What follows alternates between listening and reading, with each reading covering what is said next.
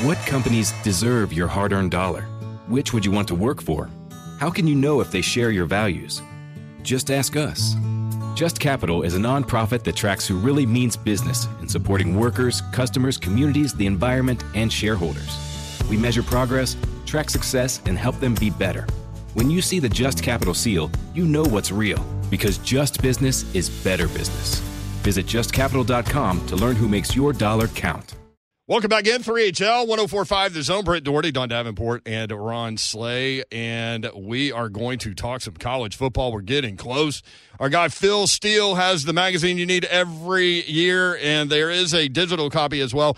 PhilSteele.com is the website. Phil joins us now. Phil, what's up? How are you, man? You know, I am doing great, Brent. This is my favorite time of the year. There's no magazine deadline, and Yeah. there's during football season I work a 100 hours a week. Right now, I'm just doing uh, six or seven radio shows a day and kicking back and relaxing. Well, we appreciate you hopping on with us. I know the listeners appreciate it too. We always enjoy uh, talking football, college football, uh, in particular in the South for sure, and uh, enjoy having you on every year. What what year is this for the for the Phil Steele book? Well, it's going to make me sound old, but it's my 29th year of the magazine. But keep in mind, I started young. So, but uh, 29 years. Next year will be the 30th year of the magazine. And remember the the first year, Brent. I don't know if you were around for that one or got it, but it was 188 pages. It was black and white. It was on newsprint. Uh, we switched to full color about seven years later, and now here we are, uh, 29th year of the magazine, 352 pages. I remember the first uh, issue. I was still at the University of Tennessee at that point. I'm I'm 27 years in radio right now, but um, I always enjoy having you on, and uh, it's it's always fun this time of year. I guess uh, we need to start here. Uh, the two-time defending champs, the Georgia Bulldogs. How do they get that three-peat? Um, what what do they look like roster-wise?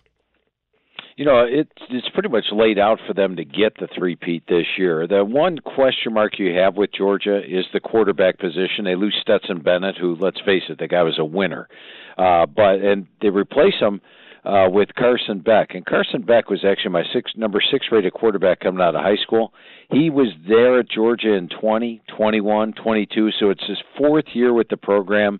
He is really ready to step in, and Georgia has a great schedule, plus a great surrounding cast. He is my number six set of running backs, number four set of receivers, number one offensive line to work with. And defensively, last year they were rather inexperienced on defense. This year, very experienced. They only lose five five NFL draft picks as opposed to eight or nine like they did last year. Best defense in the country, outstanding special teams. And when you look at the schedule, they'll be a double digit favorite in their first 10 games this year. Now, the toughest game on the schedule is at Tennessee, but by that time, uh, Carson Beck should have 10 starts under his belt, probably be a Heisman contender at that point, and uh, I think it'll be a pretty tough game. A tough game for Tennessee, tough game for Georgia as well, the toughest game on the schedule.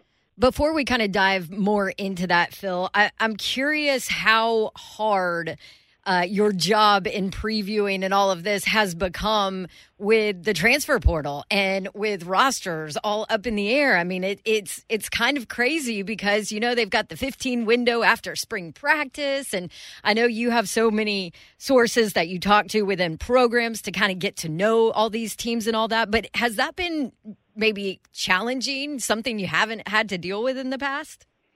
Oh, absolutely, Don. And in fact, uh, you know, we used to go to the press in May uh, to get the magazine out. The, the old adage in the magazine industry is you want to be the first on the shelf. They'll buy the first three magazines out there, and then maybe they've spent their magazine money for the year. But the, the advantage to my magazine, is people wait around for it. And what we did this year is the transfer portal closed May 15th, and a lot of magazines were actually in the newsstand June 1st, which means they went to the press like May 1st before the portal even closed. We not only waited for the portal to close, I gave it three weeks. And every head coach, I talked to about 122 of the 133 head coaches out there, and each one has my cell phone number. And I said, look, give me a text, give me a call if you sign anybody before June 7th. So we went to the press June 7th, three weeks after the portal closed. Very hectic down the stretch. Heck, I have to admit, I was getting texts on June 6th from coaches saying, put this player on the page, and we'd get him on the page at, at the last minute scrambling around. Makes it a lot more difficult, the transfer portal. It used to be back in May. We know the roster of the team inside and out because there was no portal, but uh, it's we at least we've adapted to it, Don. Oh, I just I can imagine that it is crazy. I mean, it's crazy for coaches too, no doubt. Um, okay, let's uh, let's kind of jump back into the SEC, and uh, you know, I always like to ask you, you know, your your favorite, your dark horse, all of this. But when it comes to SEC, your number one most improved team in the country comes from the SEC, right? Yeah, it's Texas A&M, and uh, you, let's go back to last year with Texas A&M. Uh, they were number 124 on my experience chart. That's one of the least experienced teams in the country. And I'll go back over my uh, phone calls uh, with uh, Coach Fisher last year, Don, and that was uh, at the end of almost every position, like the offensive line. He said, "Phil, we will have one of the best offensive lines in the country." Next year. He didn't say this year. He said next year. So I started looking ahead to next year at that point because they were so inexperienced. And then they go and lose their top wide receiver, Ainias Smith, in week four. They had to start three different quarterbacks due to injury. The defense got hit by injuries as well. And yet, even in that five and seven season, they beat LSU, the team that played in the SEC championship game, and they were at the Alabama two yard line at the end of the game on the road uh, with a chance to win it on the final play of the game. Well, this year, 10 starters are back on offense, 10 starters are back on defense. They are now number 14 on my experience chart. And this is the, the team that Coach Fisher was telling me about last year, and he feels confident in them this year as well. They get Alabama at home, which is huge. Now, they do have two tough road games. They have to play Tennessee on the road, which I'm a slight underdog in, and LSU on the road. But overall, this is an A&M team I think is going to surprise a lot of folks, and I'd consider them a contender in the SEC, SEC West this year. Yeah, it's interesting. Uh, the criticism last year um, w- was that Jimbo's offense was kind of archaic, and, and, he goes out and he gets Bobby Petrino to come in there. How much? Uh, how much does does that impact what Texas A and M will be in terms of your power rankings with with one of the better offensive minds in the game? Uh, yeah, I think it does Texas make A&M an offense. Yeah, yeah, it it does definitely make an impact, and as does the ten returning starters. So I think even if Coach Fisher was calling plays this year, I think they'd be improved. But uh, getting Bobby Petrino in there, I think is a, a nice plus as well, and take some of the the pressure off of Coach Fisher. So I, I really like the move that uh, Jimbo made there. Well, the pressure is certainly on Coach Fisher. That's that's for sure. So it'll be interesting to see how that uh, shakes out. You mentioned their their tough game at Tennessee. Uh, you know, we're here in Nashville. You know, this is this is Vol country around here, and I got to tell you, Tennessee fans are super excited with Joe Milton and what he's shown in the offseason. Where are they? In your power rankings in the SEC, and where do you kind of feel like they might have an advantage to give Georgia a run? I think they will give Georgia a run because the game's at home, unlike last year where they had to play them on the road. And last year Georgia was super motivated. Remember, Tennessee was number one in the playoff committee, and so mm-hmm. Georgia had that that super extra chip on their shoulder for that one. I do believe, Don, that the, the season for Tennessee comes down to the quarterback play in Joe Milton. Remember last year, Hendon Hooker had just a phenomenal year 27 touchdowns, only two interceptions all year, uh, hit nearly 70% of his passes. Joe Milton has been in the system for three years, and he's got everything you want in a quarterback as far as physical traits go. Six foot five, 242 pounds, can throw the football 90 yards. He's mobile. He's got everything you want, and I like what I saw to him in the final two games of the year against Vanderbilt and in the bowl game. He's got a good supporting cast. One of the more underrated groups at running back in the country. This is a, a group that doesn't have the huge names of some of the other teams because they don't have the returning thousand yard rusher, but it's one of the better groups out there. The offensive line is a, a good group, and defensively, I think Tennessee's improved as well. I've got the Vols favored uh, in 10 of their 12 games this year. The only two games I don't have them favored at Alabama, naturally, and then home against Georgia. But that Georgia game, I consider it a game that Tennessee has a shot. And if anybody's going to knock off Georgia in the East, Tennessee's the team. So I, I right now I'm looking at a 10 and 2 season, but it wouldn't surprise me if uh, they have the potential for an upset against Georgia on November 18th at Alabama, huh? Even with you know new quarterback and of course Saban, you From know Tennessee. new uh, n- new coaches like he always does. You, you still got them favored over Tennessee. Yeah, you know, Alabama recently, the the last couple of years, it surprised me that they have struggled on the road like they have. Uh, you go back and look at their road losses and some of the games that they've won on the road, like Texas last year, uh, close game down to the wire. Uh, and so they they've really have struggled on the road, but they're tough at home.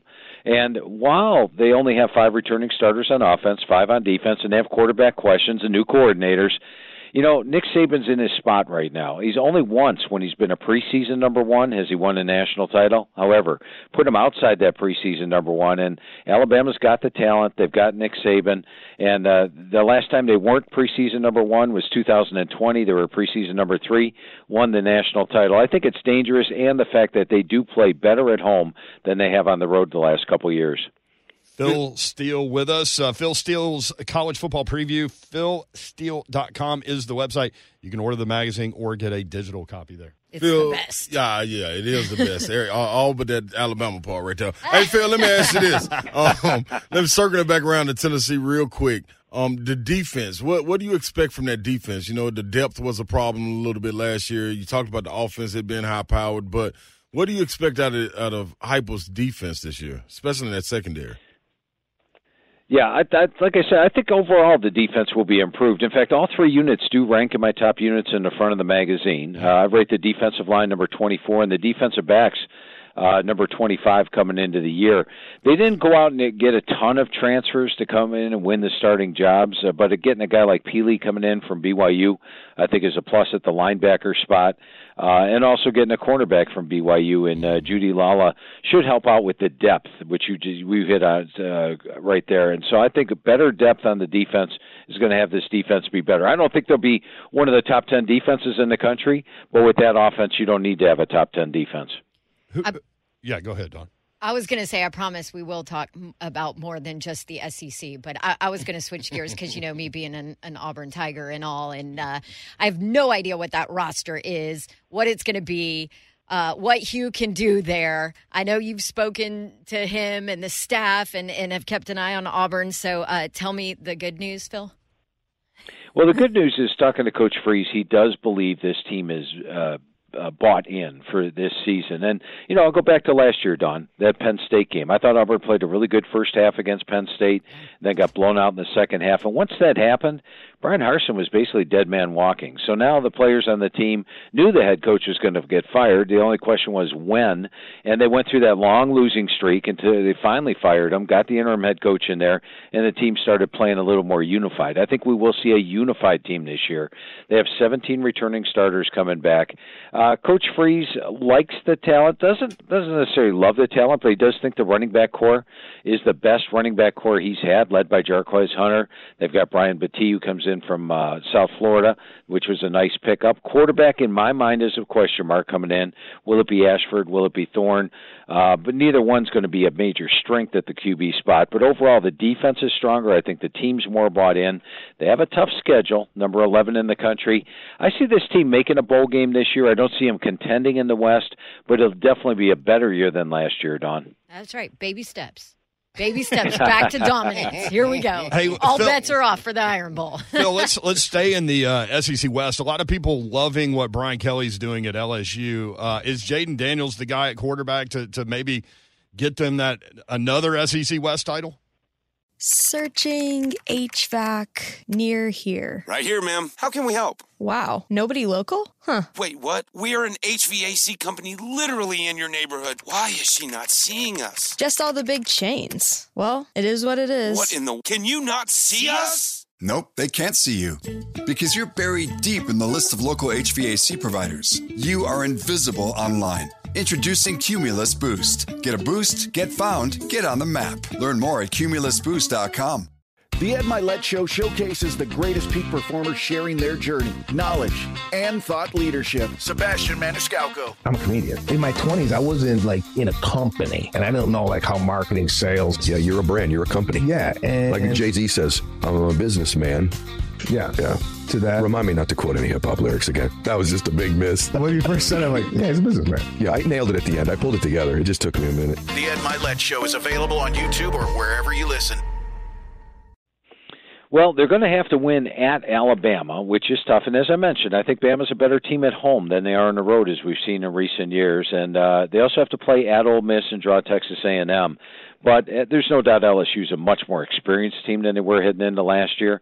Uh, last year, uh, Kelly relied on a lot of transfers. He's relying on a lot of transfers again this year. I've got four or five on the defensive side of the ball that I project to start. So this is a talented team, one that's better than last year. But go back to last year's LSU team for a minute. I mean, they lost the opener to Florida State. They needed that comeback against Auburn to to win. They needed a comeback against Mississippi State. They got blown out by Tennessee.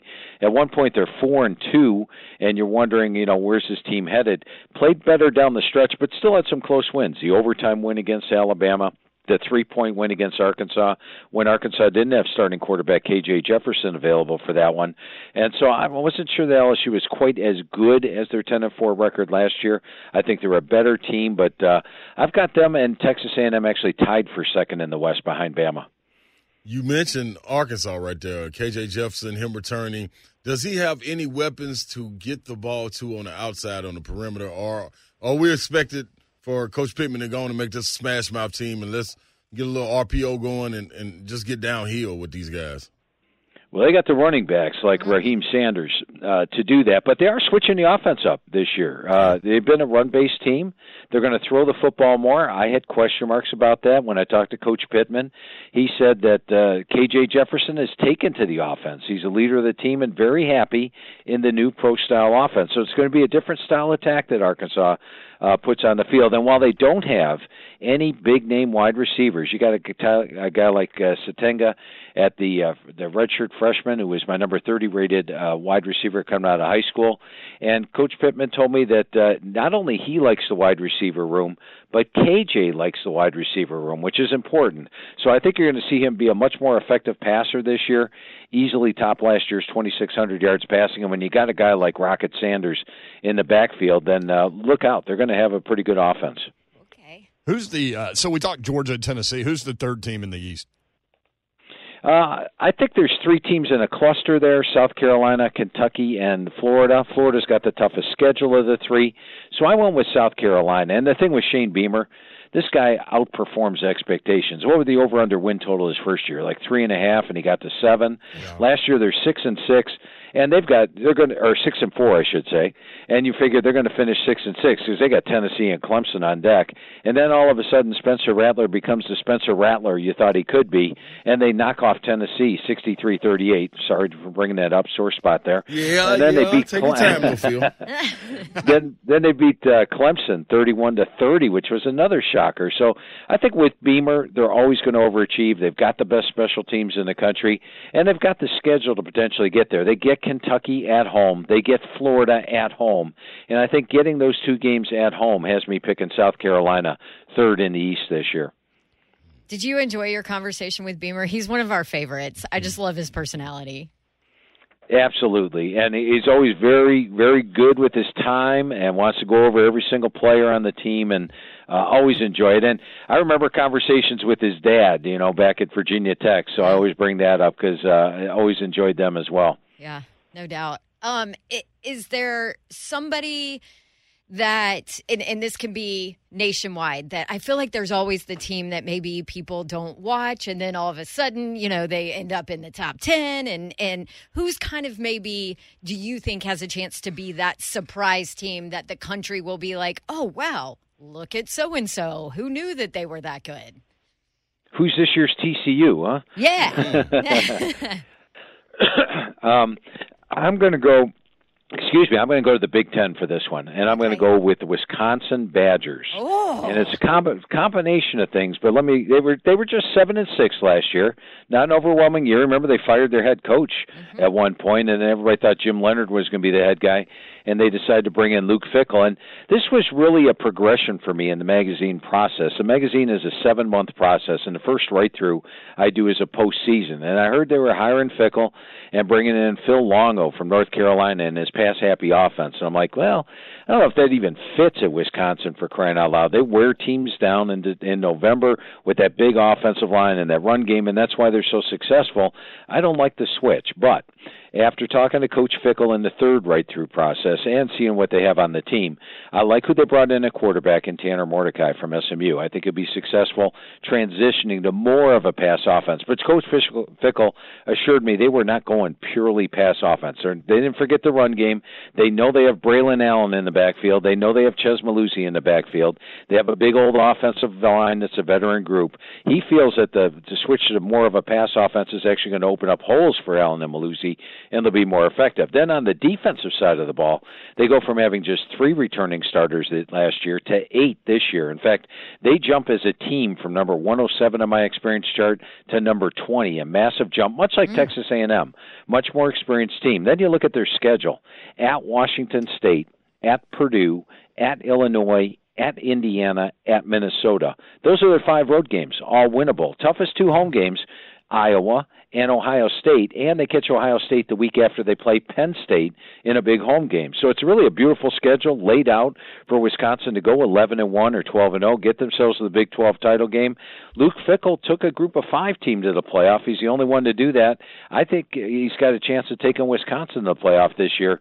They are my number one surprise team or a non-top 10 team that I think actually has a chance of making the playoff. Yeah, especially with Fickell coaching. And I'm I'm a huge Phil Longo fan from you remember his time at Ole Miss when Jordan Ta'amu was his his quarterback, but you know, they had DaMarkus Lodge and AJ Brown and, and a bunch of weapons and they just aired it out. They had a good run game. I don't know. I think I like what Phil Longo does, so it's going to be interesting to see him there. You mentioned their tough road game against Ohio State, which I'm sure Fickell Home will be. Game or sorry, home game home against game. Uh, Ohio State, which I'm sure Fickell will be ready for, right? But um, yes, absolutely, definitely. That leads us to Ohio State and what you think about where they are.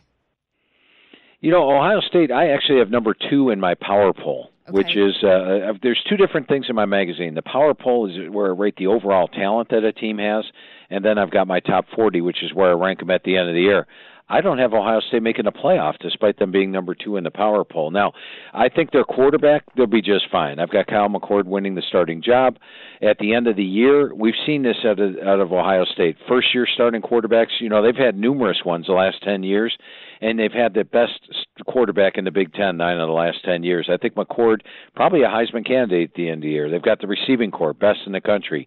They've got a vastly improved run game. And remember, they were all banged up last year, losing Henderson, losing Williams, but the, those guys are back and healthy. The question marks I have would be offensive tackle and maybe a little bit the secondary. But the biggest question mark I have with them is the schedule. They do have three tough road games. They play Notre Dame on the road, and that's a young quarterback making a big road start in week four of the season. They play Wisconsin on the road the week after they play Penn State. Very tough situation. And then they play that team from up north on the road and it's a, it's a Michigan team where Jim Harbaugh has beaten Ryan Day two of the three meetings. So add it all up, I think they do lose a game or two this year, and that's why, despite being number two in my power poll, the schedule has me only ranking them number five heading into the year. Phil Steele with us on 3HL. PhilSteele.com is the website. Uh, Kentucky gets the quarterback transfer, Devin Leary. A couple of years ago, had a big season for NC State, 35 touchdowns, just five interceptions. What, what do you expect from the Wildcats this year? Let's see, something different for dinner. Searching restaurants near me. Right here, ma'am. How can we help? Gee, same old, same old. Wait, we're, we're right here. Ma'am, our restaurant's just a few blocks from you. Why is she not seeing us? Back to the usual, I guess. Ma'am, can you not see us? Nope, they can't see you. Because you're buried deep in the list of local restaurants. You are invisible online. Introducing Cumulus Boost. Get a boost, get found, get on the map. Learn more at cumulusboost.com are you ready for hard hitting observations? She is the least credible person I may have ever seen on camera. The Ben Shapiro Show brings you all the news you need to know in America today. Guys, not everything is 4D chess. Why can't we just laugh? Ben breaks down the culture and never gives an inch. We all know I'm the number one rapper in the world thanks to Facts by Tom MacDonald. The Ben Shapiro Show on YouTube or wherever you listen. Uh, well, this is another one of those teams that's more experienced than last year, and I actually think they're upgraded at QB. I mean, let's face it, last year, much expectations were huge for Will Levis, but only a 19-10 ratio. wasn't really 100% the majority of the year. I think Devin Leary can step in and do well. They bring back Liam Coen at the offensive coordinator spot, which is solid.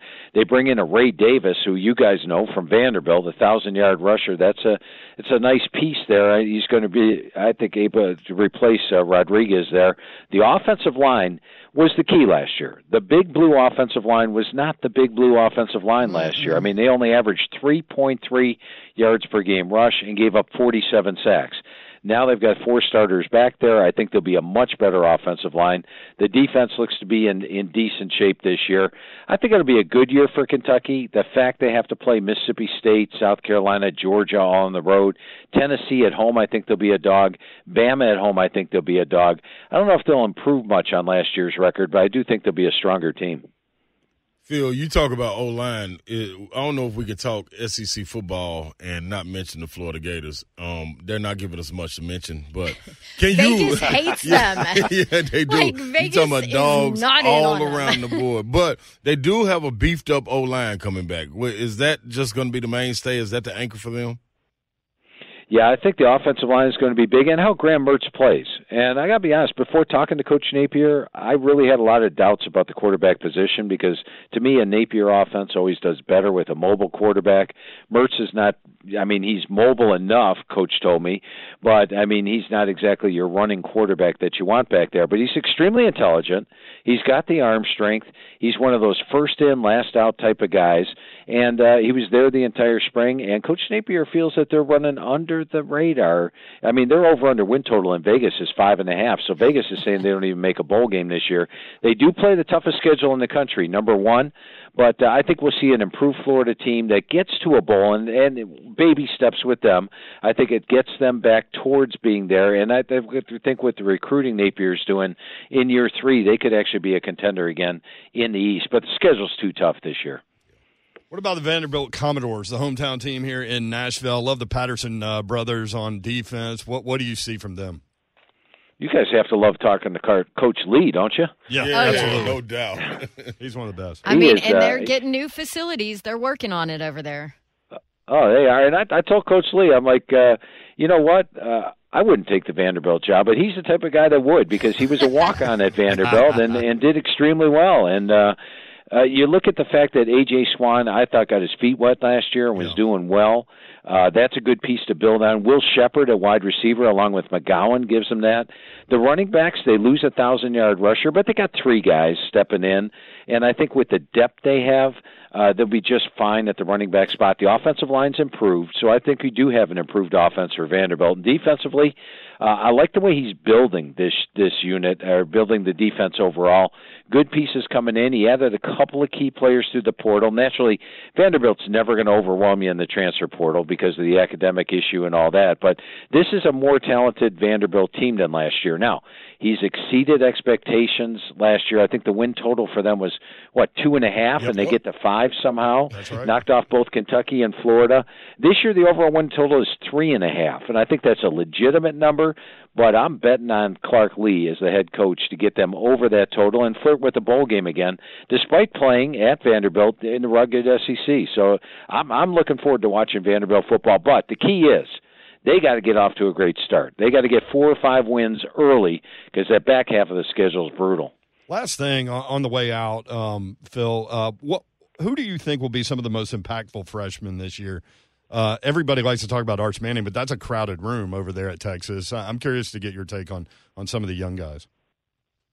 Yeah, you know, one of them, uh, I'm looking at uh, Dante Moore at UCLA. I think he can actually win the starting job for the Bruins, and if he does, could have a pretty talented team uh, with UCLA. The rest of the supporting cast is strong.